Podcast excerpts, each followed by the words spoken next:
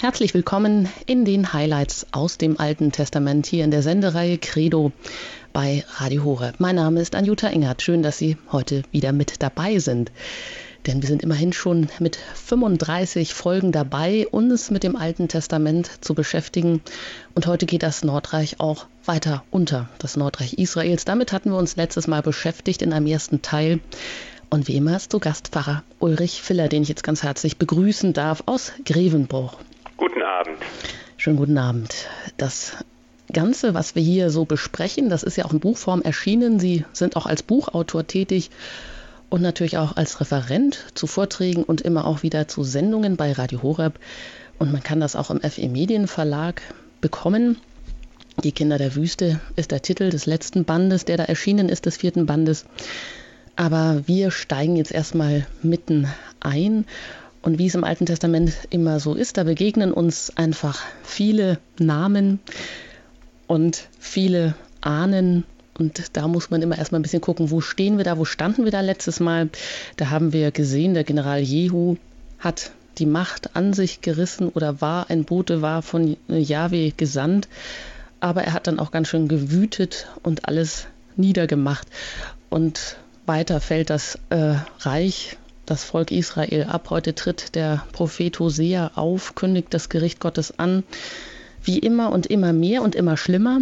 Er wird dabei auch verhöhnt und was er für eine besondere Bedeutung hat, das hören wir heute im Verlauf der Sendung. Aber Herr Pfarrer Filler, helfen Sie uns erstmal auf die Sprünge. Wer, wo, wie, was? Wo sind wir gerade, wenn wir bei Jehu angekommen sind unter Jerobiam II., wo Israel auch zur Blüte kommt?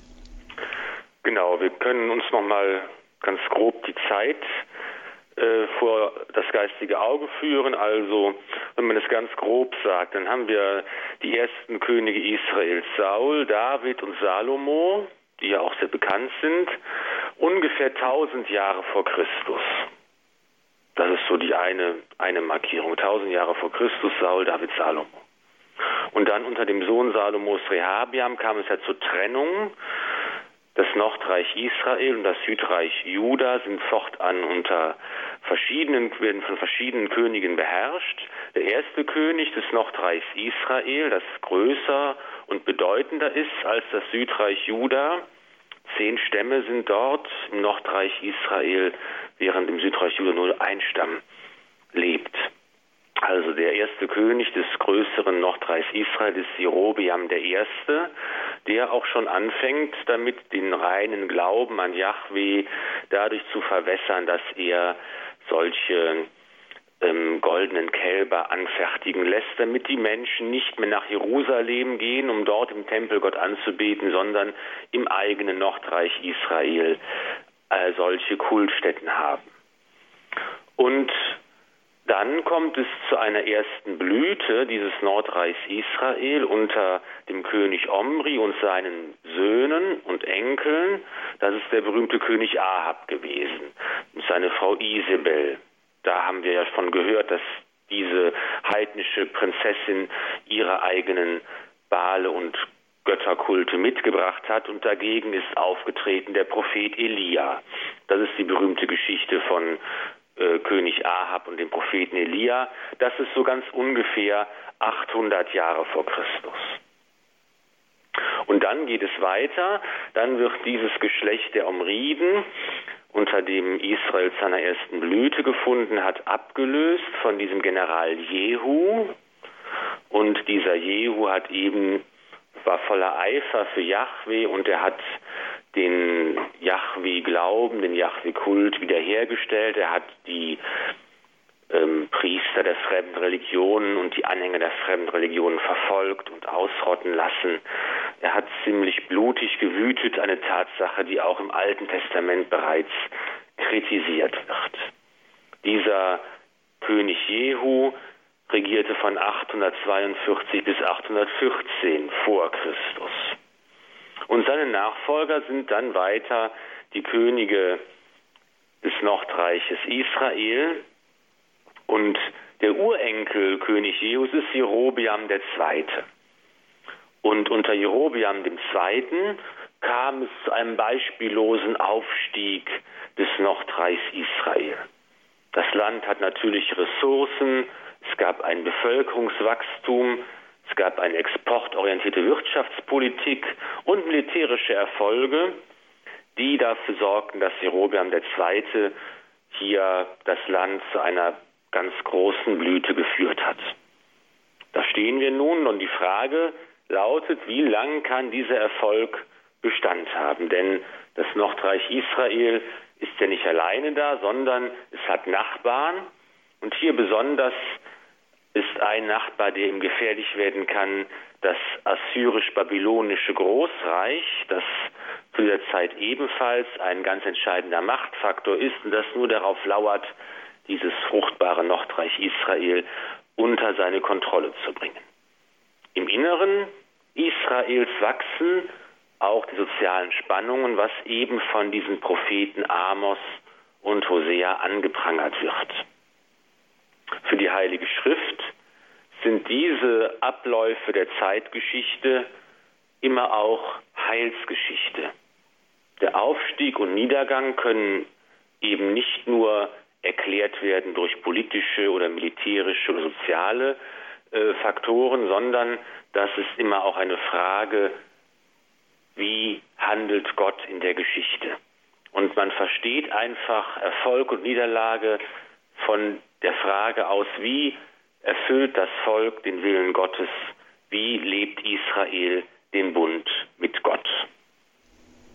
Ja, danke, Herr Pfarrer für die ganz kurzen Zeitraffer. Und da dürfen wir jetzt auch gespannt sein, wie es weitergeht. Ein ganz besonderer Prophet wird hier jetzt auftreten. Aber zuvor, nach der ganzen Geschichte und diesem einen Kapitel, kommen wir hier kurz zu einer Musik und dann geht es hier gleich weiter mit den Highlights aus dem Alten Testament.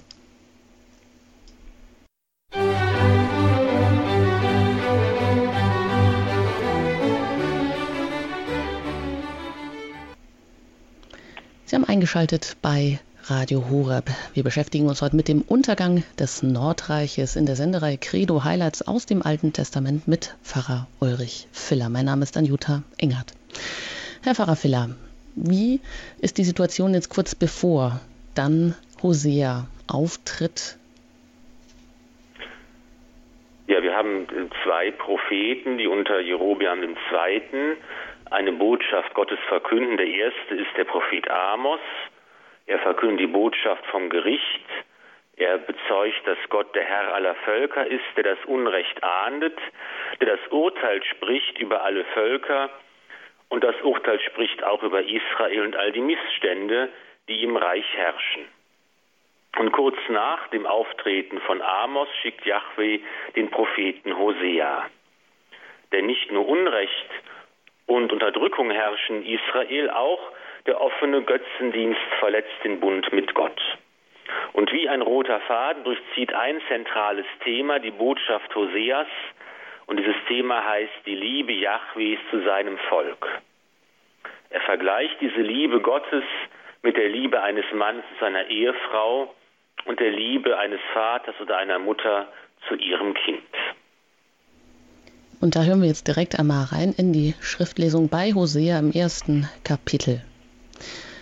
So begann der Herr durch Hosea zu reden. Der Herr sagte zu Hosea, Geh, nimm dir eine Kultdirne zur Frau und zeuge Dirnenkinder. Denn das Land hat den Herrn verlassen und ist zur Dirne geworden. Da ging Hosea und nahm Gomer, die Tochter Diblajims, zur Frau. Sie wurde schwanger und, gab, und gebar ihm einen Sohn.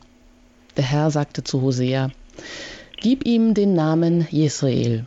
Denn es dauert nicht mehr lange, dann werde ich das Haus Jehu für die Blutschuld von Jesrael bestrafen und dem Königtum in Israel ein Ende machen. An jenem Tag werde ich den Bogen Israels in der Ebene Jesraels zerbrechen. Als Gomer wieder schwanger wurde und eine Tochter gebar, sagte der Herr zu Hosea, Gib ihr den Namen Lo Ruama, kein Erbarmen. Denn von jetzt an habe ich kein Erbarmen mehr mit dem Haus Israel, nein, ich entziehe es ihnen.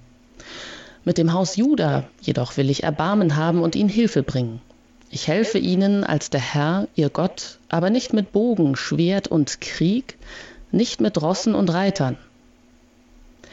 Als Gomer Loruama entwöhnt hatte, wurde sie wieder schwanger und gebar einen Sohn.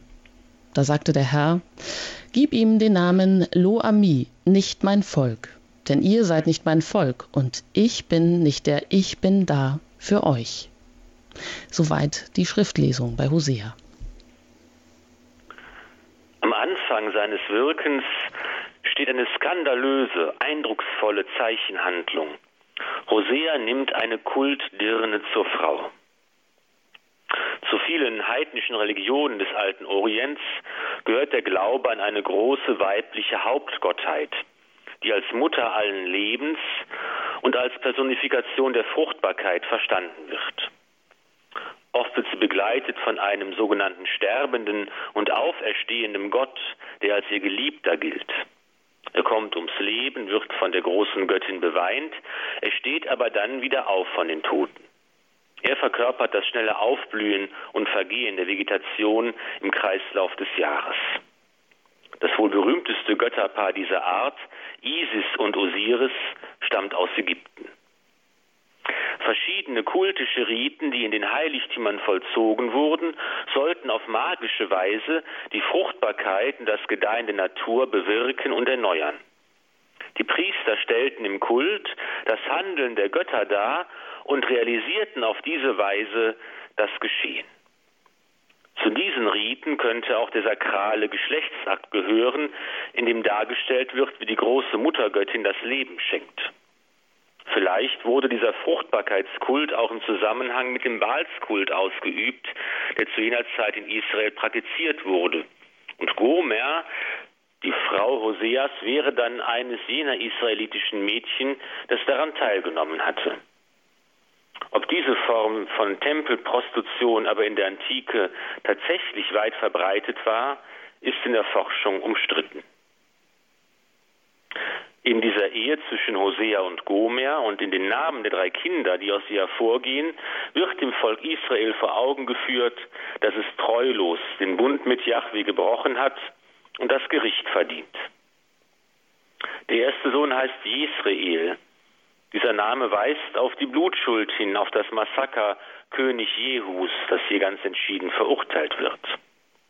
Das zweite Kind, eine Tochter, wird Loruhama genannt. Das heißt übersetzt, sie fand kein Erbarmen. Jahwe wird sich mit seiner Güte, mit seinem Erbarmen abwenden vom Volk Israel. Das dritte Kind, wieder ein Sohn, heißt Loami. Gott wendet sich ab vom Volk Israel. Er wird nicht länger der Gott sein, der für sein Volk da ist, der es begleitet und mit seinem Schutz und Segen umgibt. Die Hochzeit mit einer Kultdirne einer Prostituierten, eines heidnischen Fruchtbarkeitskults, die Namensgebung der drei Kinder, das mutet uns fremd und geradezu skurril an. Aber immer wieder haben die Propheten des alten Bundes nicht nur mit Worten, sondern auch mit solchen Zeichenhandlungen ihre Botschaft verkündet und den Willen Gottes kundgetan. In der merkwürdigen Zeichenhandlung der Ehe mit einer Kultdirne weist Hosea aber auch auf ganz wichtige, grundlegende Offenbarungen hin. So wird zum ersten Mal im Alten Testament der Bund Gottes mit seinem auserwählten Volk Israel im Bild des Ehebundes dargestellt. Nicht nur Gesetz und Gehorsam, auch Liebe und Treue bilden die Grundlage dieses partnerschaftlichen Bundes. Von hier führt eine direkte Linie zu unserem christlichen Verständnis des Ehebundes, der ja auch ein Zeichen und Abbild des Bundes zwischen Christus und seiner Kirche sein soll. Umso schwerer wiegt es, wenn Israel diesem Bund untreu wird. Dabei zeigt uns so sehr, dass diese Untreue eben nicht nur im Abfall von Gott und der Hinwendung zu fremden Göttern, sondern auch in der Blutschuld von Israel besteht. Wer den Bund mit Jahwe halten will, braucht nicht nur den rechten Glauben, sondern auch das rechte, das gerechte, mitmenschliche Handeln. Schließlich erwähnt Hosea auch den Gottesnamen Jahwe. Ich bin der, ich bin da, der dem Mose im brennenden Dornbusch offenbart wurde. Hosea bezeugt, dass Jahwe der Gott ist, der mitgeht, der sich dem Menschen zuwendet, dessen Bund Heil für den Menschen bedeutet. Schließlich wird diese alttestamentliche Offenbarung im Neuen Testament konkretisiert und erfüllt im Namen Jesus. Er heißt übersetzt, Yahweh ist Heil. Das, was Gott im alten Bund an einem Volk tut, wird Jesus Christus im neuen Bund für alle Völker schaffen. Durch seinen Tod und seine Auferstehung schenkt er uns das Heil.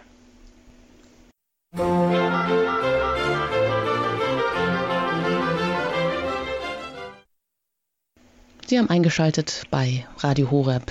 Wir beschäftigen uns heute mit den Highlights aus dem Alten Testament. Der Untergang des Nordreiches beschäftigt uns. Pfarrer Ulrich Filler ist zu Gast und erläutert uns jeweils die Schriftlesungen und den ganzen Zusammenhang. Sie können auch gerne die Bibel zur Hand nehmen und bei Hosea aufschlagen, wo wir gleich weiter hören. Ja, wir haben gehört, dass Hosea etwas ganz Besonderes macht. Er nimmt eine Dirne, eine Prostituierte, ein Hurenweib sozusagen zur Frau. Das wird ihm von Jahwe aufgetragen und diese Hochzeit ist ein Bild, das zum ersten Mal im Alten Testament so benutzt wird und es soll einfach den Bund Gottes mit seinem auserwählten Volk darstellen im Bild des Ehebundes. Und das heißt, hier geht es eben, Jahwe tritt nicht nur auf als Richter und Gerechter, sondern eben auch als der Liebende. Jetzt hören wir weiter, wie es bei Hosea, was er weiter sagt im dritten Kapitel. Der Herr sagte zu mir, geh noch einmal hin und liebe die Frau, die einen Liebhaber hat und Ehebruch treibt. Liebe sie so, wie der Herr die Söhne Israels liebt, obwohl sie sich anderen Göttern zuwenden und Opferkuchen aus Rosinen lieben. Da kaufte ich sie für 15 Silberstücke und anderthalb Homer Gerste. Ich sagte zu ihr, du bleibst jetzt viele Tage bei mir, ohne als Dirne einem Mann zu gehören. Und so mache auch ich es mit dir. Denn viele Tage bleiben Israels Söhne ohne König und Fürst, ohne Opfer und Steinmal, ohne Ephod und Teraphim. Danach werden die Söhne Israels umkehren und den Herrn, ihren Gott, suchen und ihren König David. Zitternd werden sie zum Herrn kommen und seine Güte suchen am Ende der Tage. Soweit die Schriftlesung. Die Ehe mit der Kultdirne, die zeigen sollte, wie das Volk Israel dem Gott Yahweh untreu geworden ist, war keine glückliche. Gomer hat sich von Hosea getrennt, ist weggelaufen und offensichtlich in Abhängigkeit geraten. Wahrscheinlich ist sie zu dem Baalskult zurückgekehrt. Opferkuchen aus Rosinen waren eine Gabe für diese Muttergöttin. Und sie lebte in ehebrecherischen Verhältnis oder sogar wieder als Prostituierte im kultischen Dienst. Der Prophet wird von Gott beauftragt, seiner untreuen Frau nachzugehen, an ihr eine Liebestat zu tun und sie aus der Abhängigkeit freizukaufen. Hosea kauft Gomer frei und nimmt sie wieder in seine häusliche Gemeinschaft auch auf, wenn ihr auch zunächst die volle eheliche Gemeinschaft verweigert wird. Hosea verkündet den Sinn dieser neuen Zeichenhandlung. Es kommen schwere Zeiten auf das Volk Israel zu. Zeiten, in denen es keine Könige, keinen Gottesdienst, Ephod und Teraphim sind religiöse Gegenstände, keine Opfer, kurz keine geregelten Verhältnisse im staatlichen und religiösen Bereich mehr geben wird. Hosea kündigt so den Untergang, des Nordreichs an, auch wenn seine Botschaft nicht ohne Hoffnungsschimmer ist. Israel wird umkehren und die Güte Gottes suchen. Hosea zeigt uns, Jahwe ist der Gott, der aus Liebe handelt, der sein Volk aus Liebe an sich gebunden hat.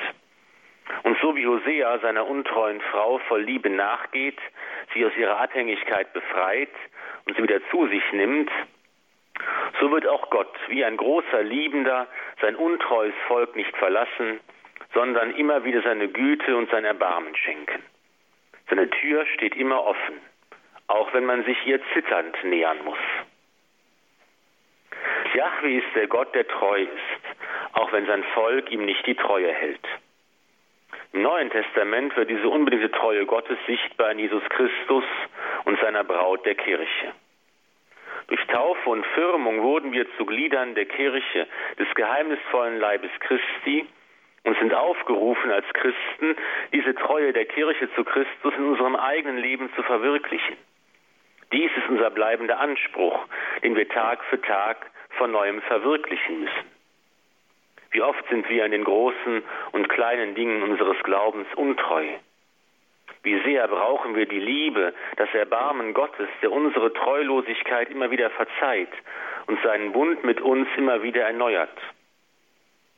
In diesem Gedanken können auch Eheleute, die durch die Untreue eines Partners verletzt wurden, Kraft und Trost finden. Wir müssen nicht aus eigener Kraft heraus lieben und treu sein.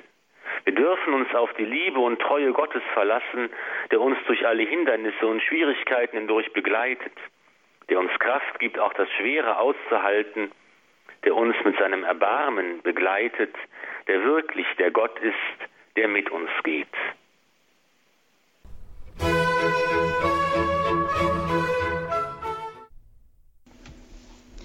Der Untergang des Nordreiches, das ist das Thema in den Highlights aus dem Alten Testament hier bei Radio Horeb, mit dem wir uns heute beschäftigen. Pfarrer Ulrich Filler ist zu Gast und legt uns immer die Schriftstellen aus. Wir hören jetzt weiter, wie es bei Hosea geht, der zuerst den Treuebruch angeprangert hat und Israels kultische Verfehlungen und auch nun die Schuld der Führer Israels mahnt. Dazu hören Sie im zweiten Kapitel von Hosea, Vers 18.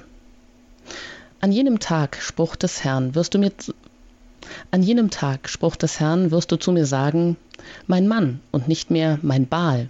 Ich lasse die Namen der Baale aus ihrem Mund verschwinden, so dass niemand mehr ihre Namen anruft. Ich schließe für Israel an jenem Tag einen Bund mit den Tieren des Feldes und den Vögeln des Himmels und mit allem, was auf dem Erdboden kriecht. Ich zerbreche Bogen und Schwert. Es gibt keinen Krieg mehr im Land. Ich lasse sie Ruhe und Sicherheit finden. Ich traue dich mir an auf ewig. Ich traue dich mir an um den Brautpreis von Gerechtigkeit und Recht, von Liebe und Erbarmen. Ich traue dich mir an um den Brautpreis meiner Treue. Dann wirst du den Herrn erkennen. An jenem Tag, Spruch des Herrn, will ich erhören. Ich will den Himmel erhören, und der Himmel wird die Erde erhören, und die Erde erhört das Korn, den Wein und das Öl, und diese erhören Jesrael. Ich sehe sie aus in meinem Land. Ich habe Erbarmen mit Loroama, kein Erbarmen, und Solo Ami, was nicht mein Volk heißt, sage ich, du bist mein Volk, und er wird sagen, du bist mein Gott. Soweit die Schriftlesung. Alfons Deisler nennt diesen Abschnitt einen der theologisch bedeutsamsten Offenbarungstexte der Bibel. Das Bild des Ehebundes, in dem Hosea die Lebensgemeinschaft Jahwes mit dem Volk Israel darstellt, findet hier seinen Höhepunkt. Wie eine Person tritt das Volk Israel seinem Gott entgegen, wie eine Braut, die ihrem Gemahl das Eheversprechen gibt.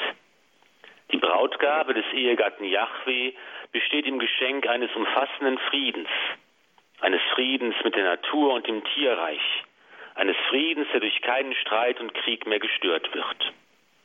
Und diese Brautgabe des Friedens wird in herrlichen Worten beschrieben. So ist unser Gott. So zeigt er sich bereits in oft blutigen und harten Zeiten des alten Bundes. Gerechtigkeit und Recht, Liebe und Erbarmen schenkt Gott seinem Volk, dem er sich in Treue verbindet. Und auf diese Weise beschenkt, wird das Volk Jahwe erkennen als Gott des Lebens, als Gott, der Leben und Heil schenkt, der das große, endgültige Ja spricht zu seinem Volk. Diese Vermählung Gottes mit seinem Volk wird in eine umfassende Harmonie der Natur hineingestellt. Himmel, Erde, Korn, Wein und Öl, das ganze Leben des Menschen, die Erde, die Welt, der Kosmos, alles soll teilhaben an der tiefen und wunderbaren Lebensgemeinschaft Gottes mit seinem Volk. Hier finden wir an den Wurzeln des Alten Testaments tiefe Gedanken und Einsichten, die bis ins Neue Testament hinein das Bild von der christlichen Ehe geprägt haben. Der Brautpreis Gottes, Gerechtigkeit und Recht, Liebe, Erbarmen und Treue bilden bis heute die Dimensionen, in denen sich die christliche Ehe täglich vollziehen soll. Im Epheserbrief führt der heilige Paulus diese alttestamentliche Grundlage fort, wenn die Ehe von Mann und Frau mit dem Verhältnis von Christus und seiner Kirche vergleicht. Ihr Männer, liebt eure Frauen, wie Christus die Kirche geliebt und sich für sie hingegeben hat, um sie im Wasser und durch das Wort rein und heilig zu machen. So will er die Kirche herrlich vor sich erscheinen lassen, ohne Flecken, Falten oder andere Fehler. Heilig soll sie sein und makellos. Darum sind die Männer verpflichtet, ihre Frauen so zu lieben wie ihren eigenen Leib. Wer seine Frau liebt, liebt sich selbst. Keiner hat je seinen eigenen Leib gehasst, sondern ernährt und pflegt ihn, wie auch Christus die Kirche. Denn wir sind Glieder seines Leibes. Darum wird der Mann Vater und Mutter verlassen und sie an seine Frau binden, und die zwei werden ein Fleisch sein. Dies ist ein tiefes Geheimnis. Ich beziehe es auf Christus und die Kirche. Was euch angeht, so liebe jeder von euch seine Frau wie sich selbst, die Frau aber ehre den Mann.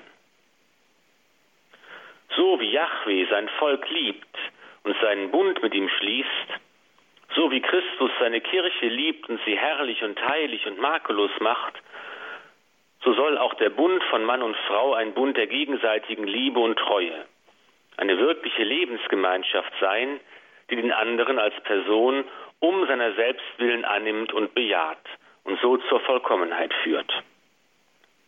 Vor diesem Hintergrund wird deutlich, dass das biblische und christliche Eheverständnis keineswegs frauenfeindlich oder einengend ist, nicht von einer patriarchalischen Männergesellschaft erdacht, um Frauen zu unterdrücken.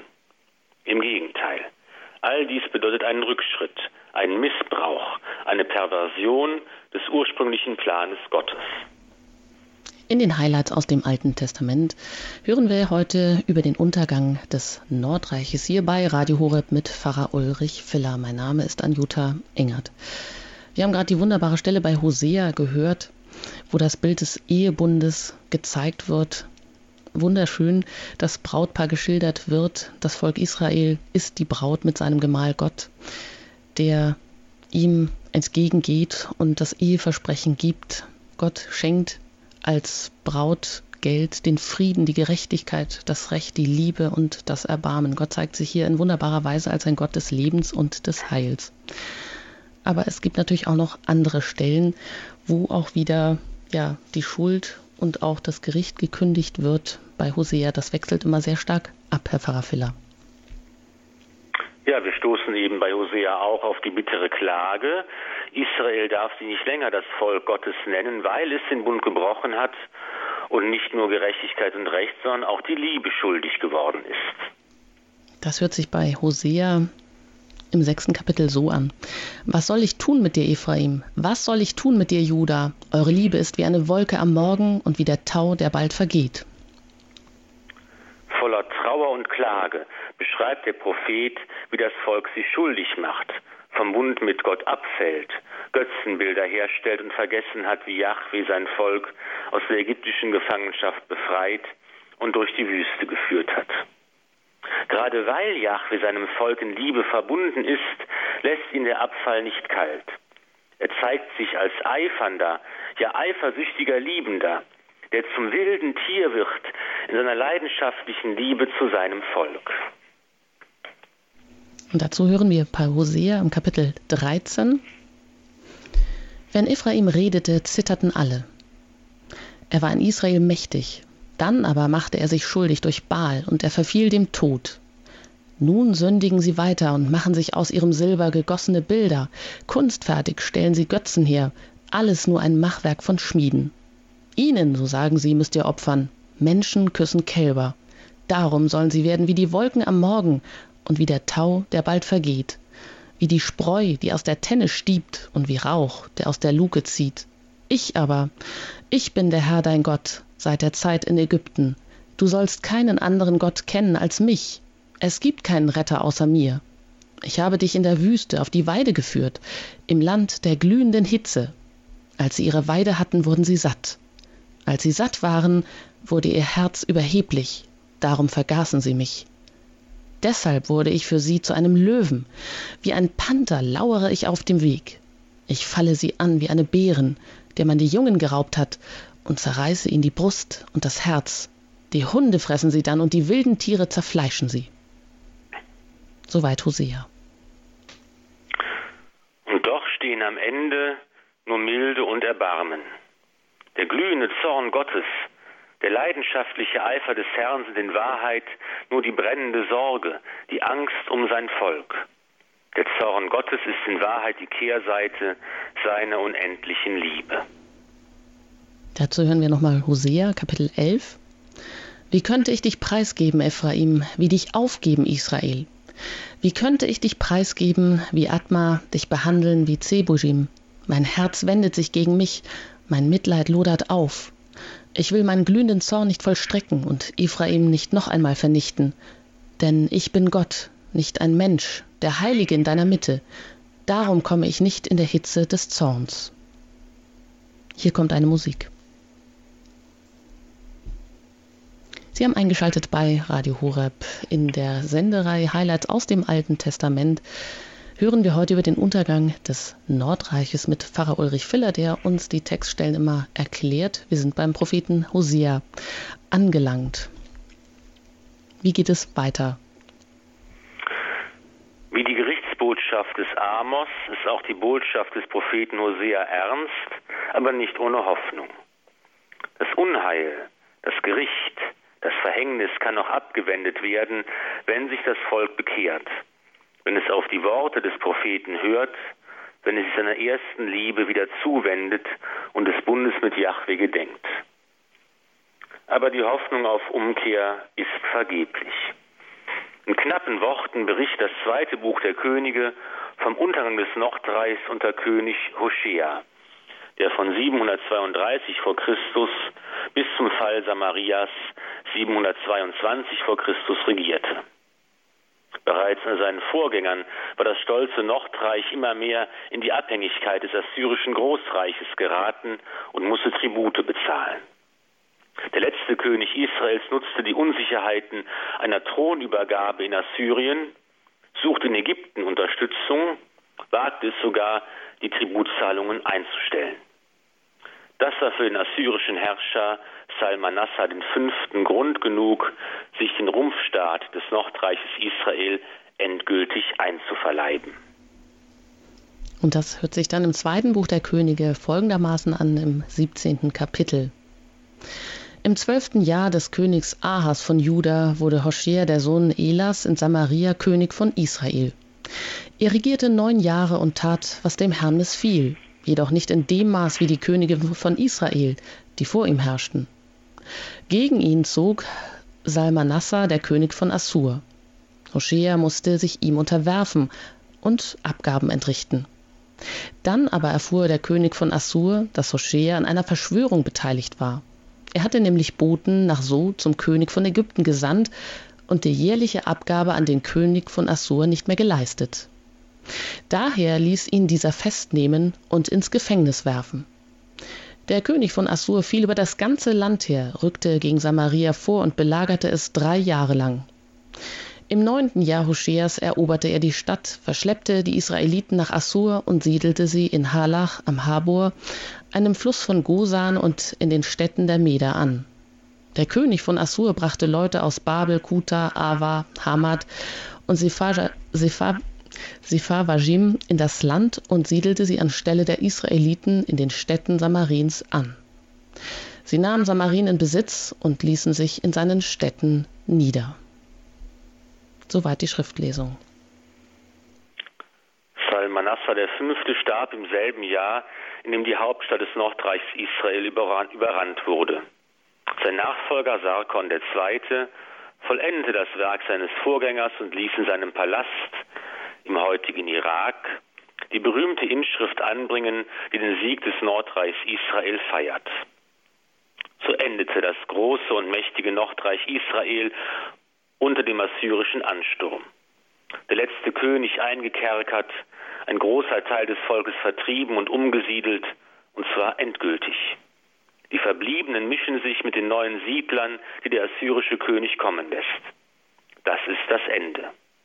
200 Jahre israelitischer Geschichte, zehn Stämme des Volkes Israel verschwinden im Dunkel der Geschichte. Dazu aus dem zweiten Buch der Könige im 17. Kapitel. In der ersten Zeit, in der sie dort wohnten, erwiesen sie dem Herrn keine Verehrung. Er schickte deshalb Löwen unter sie, die manche von ihnen töteten. Da meldete man dem König von Assur, die Völker, die du weggeführt und in den Städten Samariens angesiedelt hast, die wissen nicht, wie man den Landesgott verehren soll. Er hat daher Löwen unter sie gesandt, von denen sie getötet werden, weil sie nicht wissen, wie man den Landesgott verehren soll. Da befahl der König von Assur, bringt einen von den Priestern zurück, die ihr von dort weggeführt habt. Er soll zu ihnen gehen, bei ihnen wohnen und sie belehren, wie man den Landesgott verehren soll. So kam einer von den Priestern zurück, die man aus Samarien weggeführt hatte. Er ließ sich in Bethel nieder und belehrte sie, wie man den Herrn verehren müsse. Jedes Volk aber schuf sich seine eigenen Götter und stellte sie in den Höhentempeln auf, die von den Bewohnern Samariens erbaut worden waren. Gleichzeitig verehrten sie aber auch den Herrn. Auch setzten sie aus ihren eigenen Reihen Priester für die Kulthöhen ein, die für sie, für den Höhentempel Dienst taten. So verehrten sie den Herrn und dienten daneben ihren Göttern nach den Bräuchen der Völker, aus denen man sie weggeführt hatte. Soweit die Schriftlesung. Im syrisch-babylonischen Großreich gab es eine Fülle von Göttern.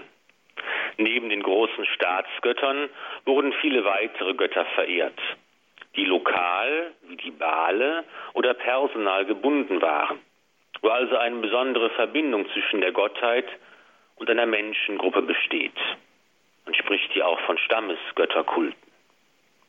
So brachten die neuen Siedler auch neue Götter mit nach Samaria. Es gab auch die Vorstellung, dass manche Gottheiten nur über einen räumlich begrenzten Bereich herrschen. Als sie in Schwierigkeiten geraten, wahrscheinlich war das entvölkerte Land nur dünn besiedelt und wurde wieder zur Wildnis, bitten die Fremden deshalb den König von Assur um einen Priester, der ihnen zeigt, wie man den zuständigen Landesgott Yahweh verehren soll. So entstand nach dem Motto viel hilft viel eine bunte Mischung verschiedener Religionen, die zur Grundlage des neuen Volkes der Samaritaner werden, die sozusagen eine Variante des Judentums darstellen.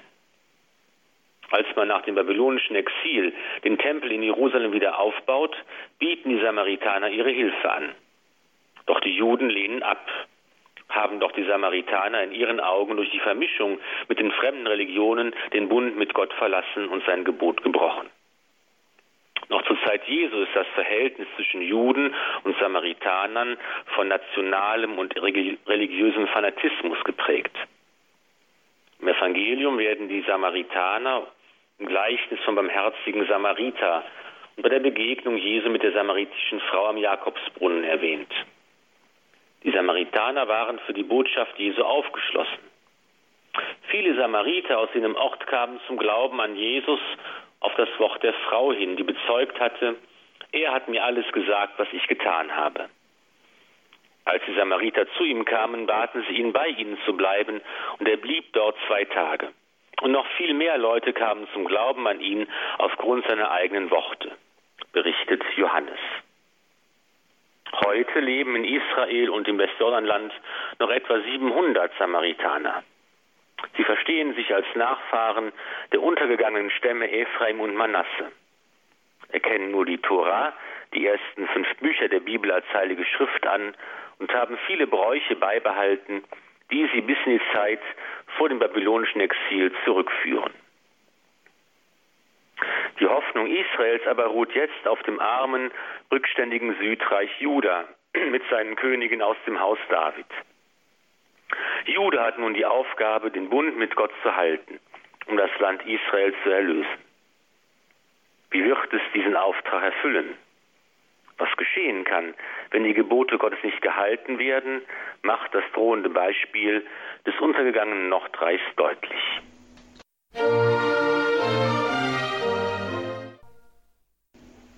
Sie haben eingeschaltet bei Radio Horeb. Wir haben heute über Hosea etwas gehört aus den Highlights aus dem Alten Testament.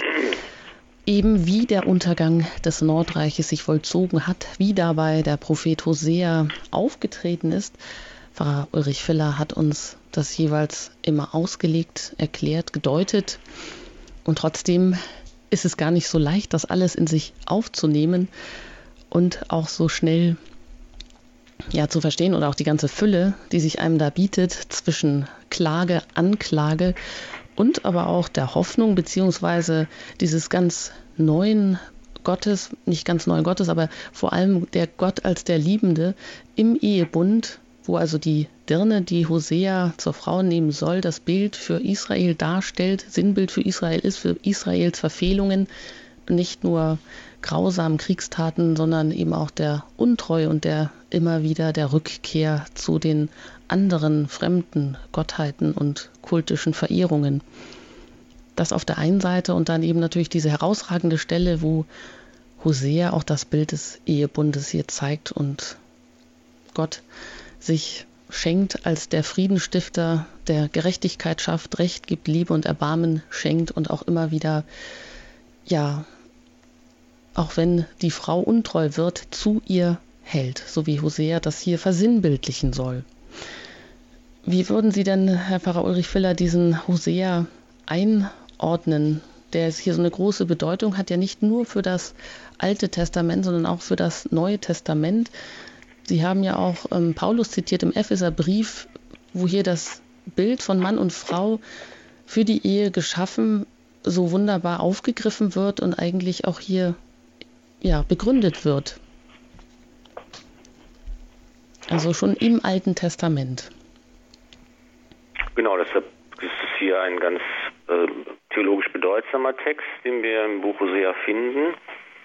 Ähm, über diesen Propheten wissen wir eigentlich nur von diesem Buch in der Bibel, das Buch Hosea. Ähm, wahrscheinlich äh, stammt er aus dem Stamm Ephraim. Wir kennen den Namen seines Vaters, Beeri, aber die weitere Herkunft liegt eigentlich im Dunkeln. Aus der Sprache, die er verwendet, kann man annehmen, dass er eine gewisse Bildung äh, auch genossen hat und eben, dass er zur Zeit Jerobeams II. Gewirkt hat. Mehr kann man jetzt über diese Person nicht äh, herausziehen.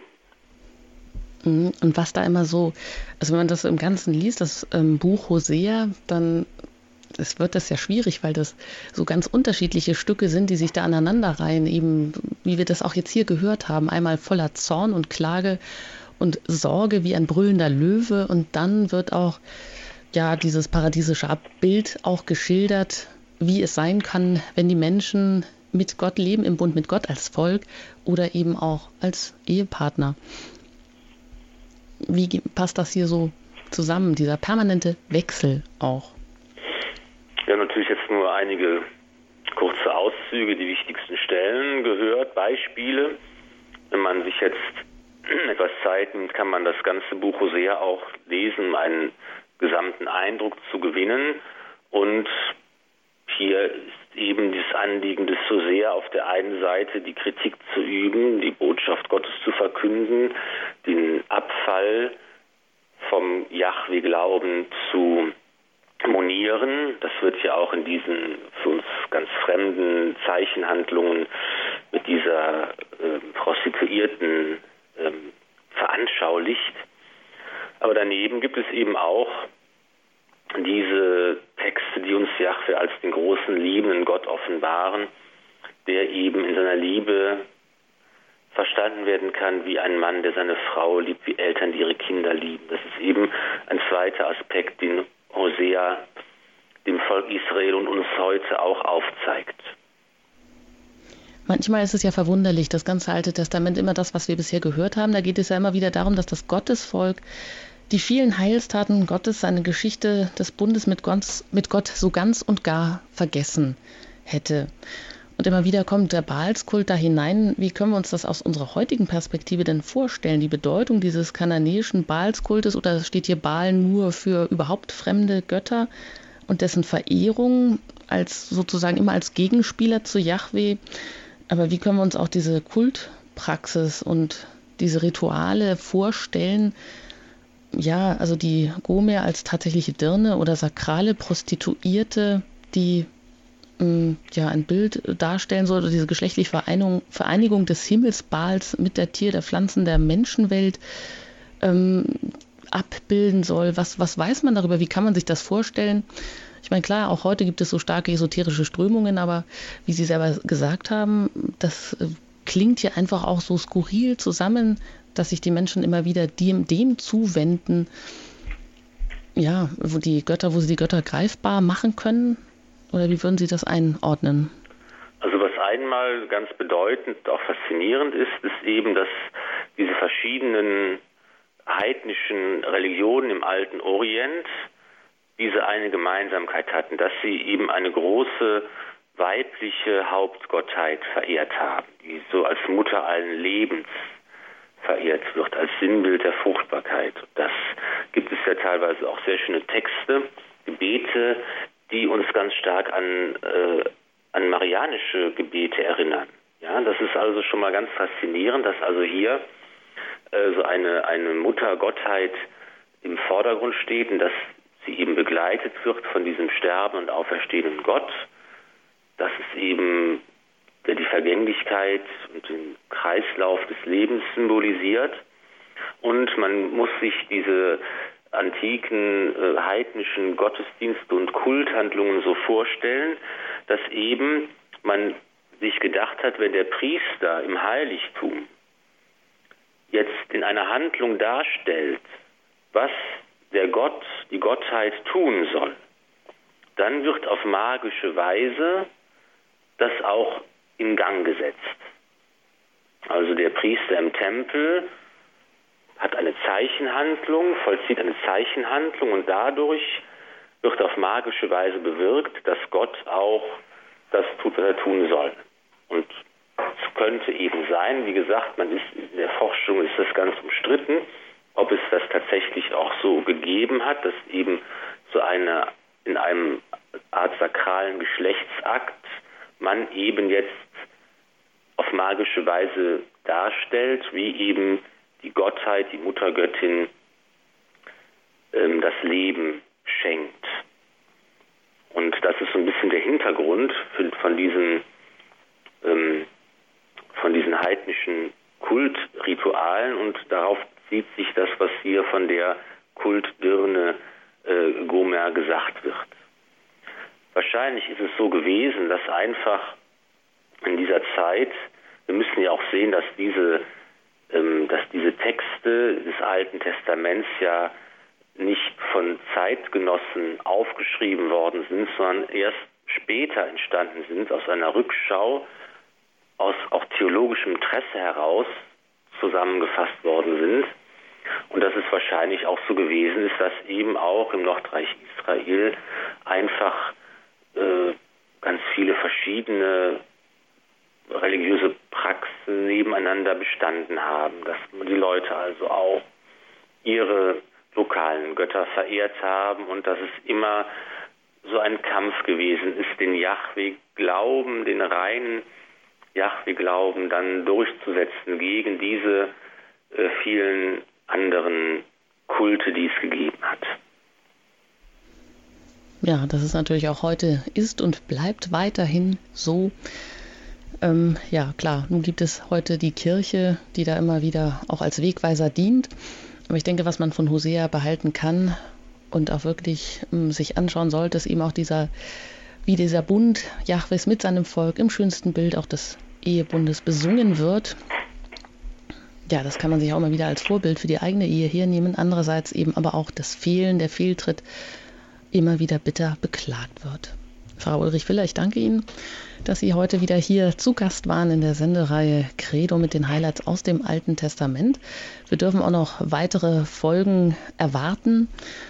Ich darf an dieser Stelle einfach noch kurz darauf hinweisen, bevor Sie uns den Segen spenden, dass Sie diese Sendung unter www.hore.org im Podcast-Angebot zeitunabhängig noch einmal nachhören können, dass Sie sich auch vergangene Sendereien bestellen können beim CD-Dienst. Den erreichen Sie unter der 08323 9675120. Und ich danke Ihnen vor allem fürs Zuhören und verabschiede mich an dieser Stelle schon mal. Ihre Anjuta Engert.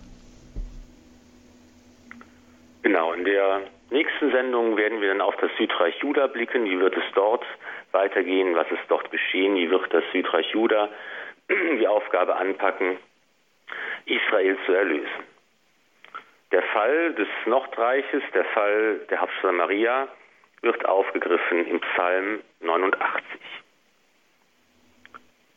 Nun aber hast du deinen Gesalbten verstoßen, ihn verworfen und mit Zorn überschüttet, hast den Bund mit deinen Knechten zerbrochen, zu Boden getreten seine Krone, eingerissen hast du all seine Mauern, in Trümmer gelegt seine Burgen. Alle, die des Weges kommen, plündern ihn aus, er wird zum Gespött seiner Nachbarn. Du hast die Hand seiner Bedränger hoch erhoben, hast all seine Feinde erfreut. Du hast die Spitze seines Schwertes umgekehrt, hast im Kampf ihm den Sieg verweigert. Du hast ein Ende gemacht mit seinem Glanz und seinen Thron zu Boden geworfen. Du hast ihm die Tage seiner Jugend verkürzt und ihn bedeckt mit Schande. Wie lange noch, Herr? Verbirgst du dich ewig? Soll dein Zorn wie Feuer brennen? Bedenke, Herr, was ist unser Leben? Wie vergänglich hast du alle Menschen erschaffen? Wo ist der Mann, der ewig lebt und den Tod nicht schaut, der sich retten kann vor dem Zugriff der Unterwelt? Herr, wo sind die Taten deiner Huld geblieben, die du David in deiner Treue geschworen hast? Herr, denk an die Schmach deines Knechtes. Im Herzen brennt mir der Hohn der Völker, mit dem deine Feinde mich schmähen, Herr, und die Schuld deines Gesalbten verhöhnen. Gepriesen sei der Herr in Ewigkeit. Amen. Ja, Amen. So segne euch der allmächtige und gütige Gott, der Vater und der Sohn und der Heilige Geist. Amen. Amen.